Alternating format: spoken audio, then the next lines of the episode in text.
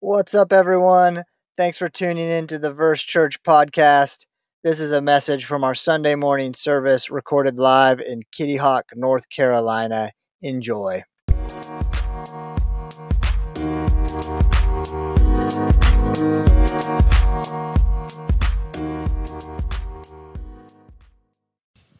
How's it going, Verse Church? Man, I'm stoked to be here. I feel like I haven't seen you in like a month. But, God is good. So anyway, let's see. Let me look at my notes. I already forgot where I was at here. All right, so the title of my message is this: a people pleaser versus a people-pleasing people person. It's supposed to be kind of funny, but a people pleaser versus a people-pleasing people person. All right, so some of you are like, what are you saying, bro? Johnny, what are you saying? Look at some of these quotes I found on the World Wide Web. I don't live my life to please anyone. I don't care what anyone thinks. If you don't like me, don't talk to me. Problem solved. Here's another one. In life, people like you for a reason. Become your friend for a reason. So live life to suit yourself. Don't live it to please anyone else. Let's keep on going. I got like 300 of these things. Trying to please everyone is a recipe for stress, misery, and frustration. Be yourself. It'll be good to know who's down with that. This next one's from John Cena, WWE superstar. I think he's into politics too or something. I don't know. No matter how hard you try, you can never please everyone. Follow your heart. Make the most of every day and be proud of who you are. Here's another one. Stop caring what people think. Stop taking caution in your actions. Listen to what you want. Do what you want. This is your life. Live it. I love this next one. My mom said something. You can lie down for people to walk on you and they will still complain that you're not flat enough. Live your life. That's from Mature Gambina, whoever that is. Let's keep on going. I got like a couple more. Note to self. Nobody is worth stressing over. Move on. It's okay to leave people behind. Go find yourself. The world is yours. Life goes on. And another, start ignoring people who threaten your joy. Literally, ignore them. Say nothing. Don't invite any parts of them into your space. This is from Dr. Seuss. Be who you are and say what you feel, because those who mind don't matter, and those who matter don't mind. Don't please anyone for anything, because it's your life. Don't let your attitude go down by pleasing. I don't know if that's even correct English, but there you go. You can't please everyone. The best thing you do is believe in yourself and do what you think is right for you. And finally, you can't please everyone, so you might as well please yourself. That way, if you tick everyone else off, at least you're happy. Romans 15. We who are strong have an obligation to bear with the failings of the weak and not to please ourselves. Let each of us please his neighbor for his good, to build him up. For Christ did not please himself. But as it is written, the reproaches of those who reproached you fell on me. For whatever was written in former days was written for our instruction, that through endurance and through the encouragement of the Scriptures, we might have hope.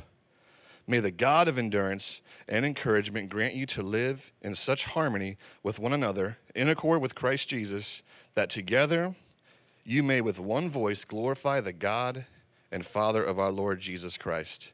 Therefore, welcome one another as Christ has welcomed you for the glory of God. Verse 8. For I tell you that Christ became a servant to the circumcised to show God's truthfulness, in order to confirm the promises given to the patriarchs, and in order that the Gentiles might glorify God for his mercy. As it is written, therefore I will praise you among the Gentiles and sing to your name. And again it is said, rejoice, O Gentiles, with his people. And again, praise the Lord, all you Gentiles, and let all the peoples extol him. And again, Isaiah says, the root of Jesse will come, even he who arises to rule the Gentiles. In him will the Gentiles hope.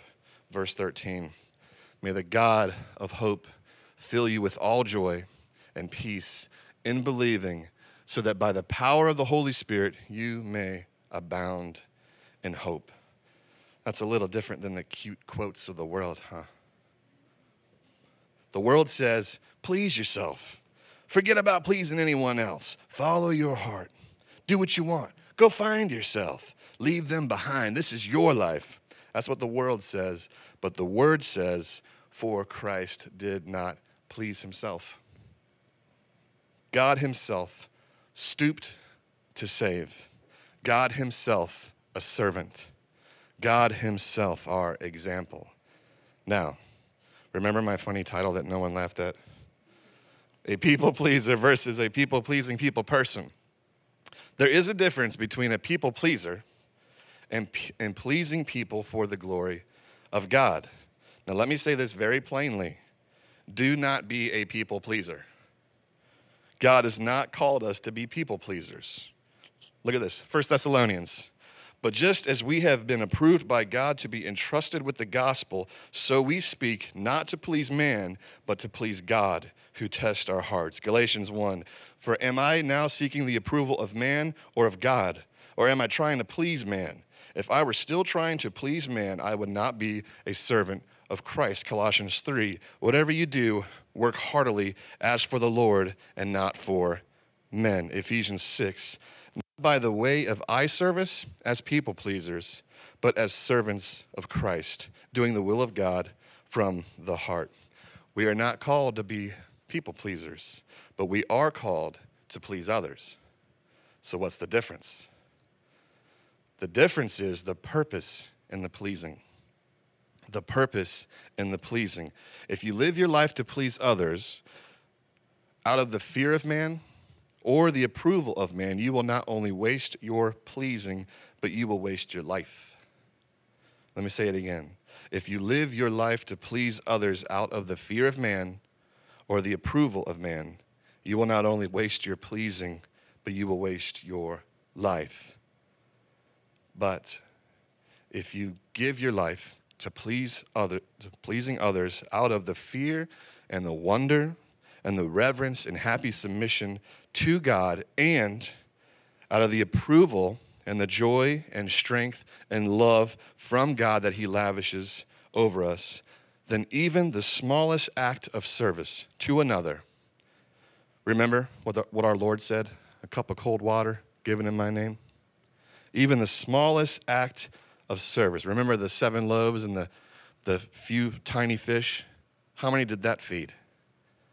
Even the smallest act of service to another will never be wasted, and our lives will be stamped, well done, good and faithful servant. There is purpose in the pleasing. Romans 15, verse 1. We who are strong have an obligation to bear with the failings of the weak and not to please ourselves. Now, remember, this is in the context of differences of opinion and differences of conviction. Look back at chapter 14, verse 1. As for the one who is weak in faith, welcome him, but not to quarrel over opinions. One person believes he may eat anything, while the weak person eats only vegetables. Let not the one who eats despise the one who abstains, and let not the one who abstains pass judgment on the one who eats, for God has welcomed him. Who are you to pass judgment on the servant of another? It is before his own master that he stands or falls, and he will be upheld, for the Lord is able to make him stand. Verse 5, one person esteems one day better than another, while another esteems all days alike. Each one should be fully convinced in his own mind. The one who observes the day observes it in honor of the Lord. The one who eats, eats in honor of the Lord, since he gives thanks to God, while the one who abstains, abstains in honor of the Lord and gives thanks to God. For none of us lives to himself, and none of us dies to himself. For if we live, we live to the Lord, and if we die, we die to the Lord. So then, whether we live or whether we die, we are the Lord's. We are the Lord's. We are his. Paul is saying, hey, even though you have differences of opinion and conviction, over food and over days. Verse 2, let each of us please his neighbor. Why? For his good. Why? To build him up.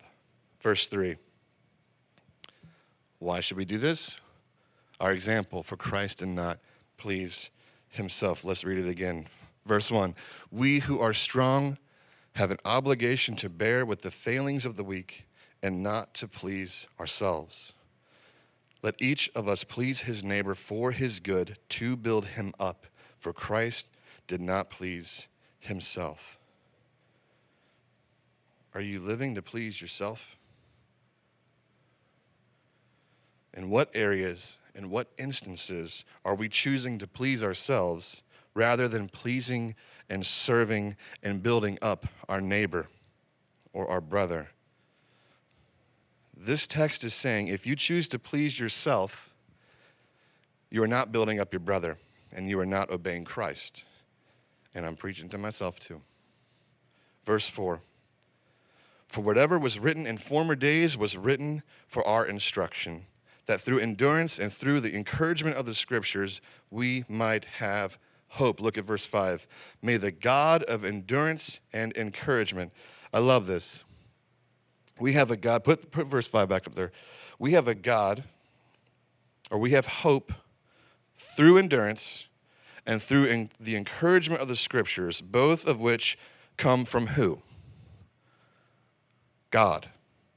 And this is such a strong statement. It could have said, God who gives endurance and encouragement, but it says, may the God of endurance and encouragement. God loves these things. God is these things. He owns these things, and he gives them. It's such a strong statement. May the God of encouragement, or endurance and encouragement.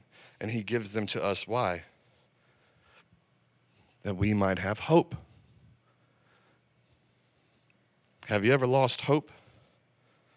Have you ever felt like hope was slipping through your hands? This is a true story. During the Second World War, the U.S. Army was forced to retreat from the Philippines. You've probably heard this. Some of their soldiers were left behind and became prisoners of the Japanese. The men called themselves ghosts, souls unseen by their nation, and on the infamous Bataan Death March, were forced to walk over 70 miles, knowing that those who were slow or weak would be bayoneted by their captors or die from dysentery and lack of water. Those who made it through the march spent the next 3 years in a hellish prisoner of war camp. By early 1945, 513 men were still alive in the Cabanatuan prison camp, but they were giving up hope. The U.S. Army was on its way back, but the POWs had heard the frightening news that prisoners were being executed as the Japanese retreated from the advancing U.S. Army. Their wavering hope was, however, met by one of the most magnificent rescues of wartime history. In an astonishing feat, 120 U.S. soldiers and 200 Filipino guerrillas outflanked 8,000 Japanese soldiers to rescue the POWs. Alvy Robbins was one of the rescuers. He described how he found a prisoner muttering in a darkened corner of his barracks, tears coursing down his face. I thought we'd been forgotten, the prisoner said. No, you're not forgotten, Robbins said softly. You're heroes. We've come for you. You may not be a POW in a prison camp, but you may have experienced that dark corner in your life, where you feel alone, where you feel hopeless. But Jesus is telling you right now, you're not forgotten. I haven't forgotten you. I've come for you. Verse 4, for whatever was written in former days was written for our instruction, that through endurance and through the encouragement of the scriptures we might have hope. May the God of endurance and encouragement grant you to live in such harmony with one another, in accord with Christ Jesus, that together you may with one voice glorify the God and Father of our Lord Jesus Christ. Therefore, welcome one another as Christ has welcomed you for the glory of God. One of my favorite theologians who's still alive, John Piper, said this. Nothing human is an end in itself. According to the Apostle Paul, nothing human is an end in itself. Only God is an end in himself. Everything human is for God's sake, for the glory of God. Verse 7, therefore, welcome one another for the glory of God. Friendship, acceptance, community, relationships, togetherness, warmth, all these wonderful experiences are not an end in themselves. Rather, they point past themselves to God. If God gave us these wonderful experiences to enjoy, then what must God be like? I want to point out three ways we glorify God by welcoming one another. Number one is simply obeying the command to welcome. We glorify God by welcoming each other, by welcoming one another, by obeying the command to welcome. And I want to give Verse Church a commendation on this, because when I first rolled up in here, I felt very welcomed. I've visited lots of churches, and, you know, you have that first time, and there might be like one person kind of like awkwardly smiling at you like, welcome, welcome. You're like, wow, I'm going to get some coffee. But here it was awesome, man. I was like surrounded by people, and I'm like, man, this is awesome. I was like, has church started? They're like, nah. I'm like, all right. I love it. This is my type of church. So anyway, obeying the command to welcome. Number two, we glorify God by welcoming one another by enjoying the gift of community. And I think Verse Church does this really well too. Some of my favorite times actually at the beach has been hanging out like beach days or beach nights, shooting fireworks at each other. I just had a good time. So I think that I think Verse Church has something really special in the way you glorify God by welcoming one another. And number three, praising God with one voice. Through our differences of opinion or conviction, let's set our eyes on Jesus, the author and finisher of our faith. And I really enjoy praising God with you guys here at Verse Church too. It's awesome. So let's move on. I'm getting a little mushy, huh? Speaking of praising God with one voice, remember the differences of opinion and conviction Paul addressed earlier. Food and days. Well, he's about to add another difference to the list, the difference of ethnicity. Look at verse 8. For I tell you that Christ became a servant to the circumcised, that's the Jews. Why? To show God's truthfulness in order to confirm the promises given to the patriarchs, and in order, here's the other group, that the Gentiles might glorify God for his mercy. And then Paul makes his case using the Old Testament. As it is written, therefore, I will praise you among the Gentiles and sing your name, and sing to your name. Verse 10, and again it is said, rejoice, O Gentiles, with his people. And again, praise the Lord, all you Gentiles, and let all the peoples extol him. Verse 12, and again Isaiah says, the root of Jesse will come. Who's that? It's Christ, the son of David, he called himself. That's a prophecy. Who is Jesse? David's dad. So through there. The root of Jesse will come. The Messiah will come. Even he who arises to rule the Gentiles, in him will the Gentiles hope. Now check this out. Verses 9 through 12 are quotations from three sections of the Hebrew Scriptures. We have the law. Verse 10 comes from Deuteronomy. You have the prophets. Verse 12 is from Isaiah. And the writings and the Psalms. 9 and 11 are both from the Psalms.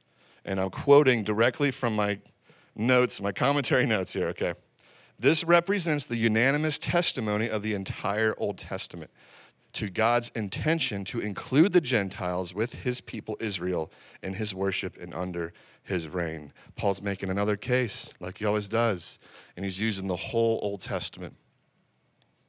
And also check this out. The first text is from a man testifying among the Gentiles that he's rejoicing in God. The next two texts are commands to the Gentiles to rejoice with the people of Israel. And the last text is Paul's climax, is the confirmation, the guarantee that Gentiles will themselves hope in the Messiah. There it is again. hope. Differences of opinion and conviction over food and days and ethnicities, and welcoming one another, glorifying God for his gift of hope. Why did Jesus come to us? Verse 8, for I tell you that Christ became a servant. God Almighty, boundless power, infinite glory, unapproachable light, became a human being. God became a Jewish man to show God's truthfulness in order to confirm the promises given to the patriarchs. God made promises, and God kept his promises in order that the Gentiles might glorify God for his mercy. First Peter says it like this, once you were not a people. I'm not going to sing again. That's the sing slide. I'll just read it to you. 1 Peter 2:10. Once you were not a people, but now you are God's people. Once you had not received mercy, but now you have received mercy, in order that the Gentiles might glorify God for his mercy. Hope for mercy. Verse 13. May the God of hope fill you with all joy and peace in believing, so that by the power of the Holy Spirit you may abound in hope. May the God of hope, not the God of, oh well, it is what it is, not the God of indifference, not the God of you made your bed and I lay in it, not the God of you're stuck and nothing's ever going to change for you, not the God of this is as good as it gets for you, not the God of it's over. The God of hope, the God of new mercies, the God of resurrection power, the God of steadfast love, the God who makes all things new, the God who works all things together for our good, the God who wrote, we are a new creation in Christ, the God who wrote, we are dearly loved as children, the God who said, I will never leave you or forsake you, the God who said, in this world you will have trouble. Take heart. I've overcome the world. The God of hope. The God who loves to give us hope. It reminds me of this. Luke 2. And in the same region there were shepherds out in the field, keeping watch over their flock by night. And an angel of the Lord appeared to them, and the glory of the Lord shone around them, and they were filled with great fear. And the angel said to them, fear not. For behold, I bring you good news of great joy that will be for all people. For unto you is born this day in the city of David a Savior, who is Christ the Lord. And this will be a sign for you. You will find a baby wrapped in swaddling clothes and lying in a manger. And suddenly there was with the angel a multitude of the heavenly host praising God and saying, glory to God in the highest, and on earth peace among those whom he is pleased.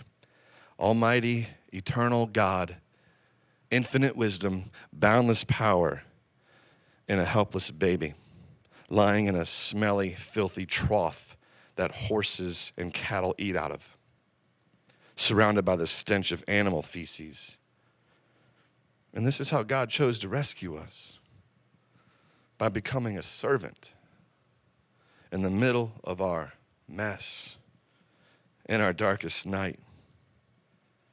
God has proven to us that no matter how far or how dark or how messed up our lives have become, there is hope for rescue. Call out to Jesus. Just this week, I've been involved in two conversations where the person said, I just don't want to feel pain anymore. I just want it all to end. Brother, sister, if you're struggling, if you're losing hope, you're not alone. Run to Jesus and reach out to your pastor who really cares for your soul. It's not over for you. You're just in the middle of your story. And God is a God of hope. He wants to heal you and give you a life you never dreamed. Jesus said, I've come to give you life abundantly. May the God of hope fill you with all joy and peace in believing, so that by the power of the Holy Spirit you may abound in hope. How do you abound in hope when all seems lost? How do you abound in hope when you just want the pain to stop? How do you abound in hope when God seems distant? How do you abound in hope when the darkness closes in? How do you abound in hope when you just feel hopeless? You ask for it. You ask for it with everything you got. You believe and you ask God to give you hope. Look at verse 13. By the power of the Holy Spirit. It doesn't come from within you. So rejoice. You're not on your own. Hope comes from the power outside of you, namely the Holy Spirit. Let me read it for you again. May the God of hope fill you with all joy and peace in believing.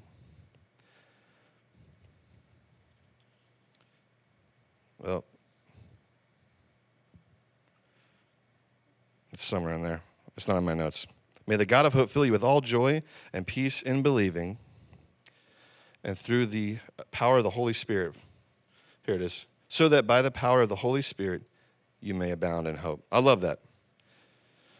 Many times as Christians, we kind of walk around with like, I got to get this done. I got to do this myself. I got to be strong enough. I got to be holy enough. And God's like, yeah, you can't do that. But the Holy Spirit can. So here's the Holy Spirit. So if you're struggling, if you're like, man, I just can't do it on my own, you're exactly right. You can't. And that's why we ask for the help that the Spirit gives us. So may the God of hope fill you with all joy and peace in believing.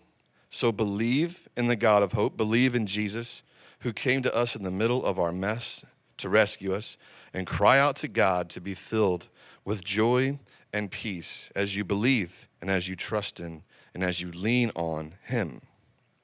And isn't that what we kind of want most? When we're caught in despair or we're depressed, is joy and peace. And I've been there. I've experienced some very dark nights in my soul. And I've literally had seasons of my life, Mom, close your ears, literally had seasons of my life where I just prayed, God, just take me home. Like, I don't want to wake up tomorrow. Like, night after night after night. Just take me home. I'm done. But years later, I'm still here. And I felt that joy, and I felt that peace like I never imagined. And it didn't come from me. It came from God himself, who heals us, who gives us hope. Your story isn't over yet. And maybe it's about time for a brand new chapter, huh? Let's read our verse again, 13. May the God of hope fill you with all joy and peace in believing, so that by the power of the Holy Spirit you may abound in hope. Verse Church, you are loved. You're loved by God. Don't live to please yourself. Ask the Lord to put someone on your heart today or this week. Ask God to put someone on your heart and seek to build them up. Maybe it's a text of encouragement. Maybe it's a cup of coffee. Maybe it's a meal. Maybe it's some bro time or some sister time, or maybe it's a check for $20. Just something, just a small touch. Pray for the Lord to put someone on your heart and reach out to them this week. Build them up. Think about this. What could God do through you this week? Let's build each other up for the glory of God. Amen. All right, let's pray.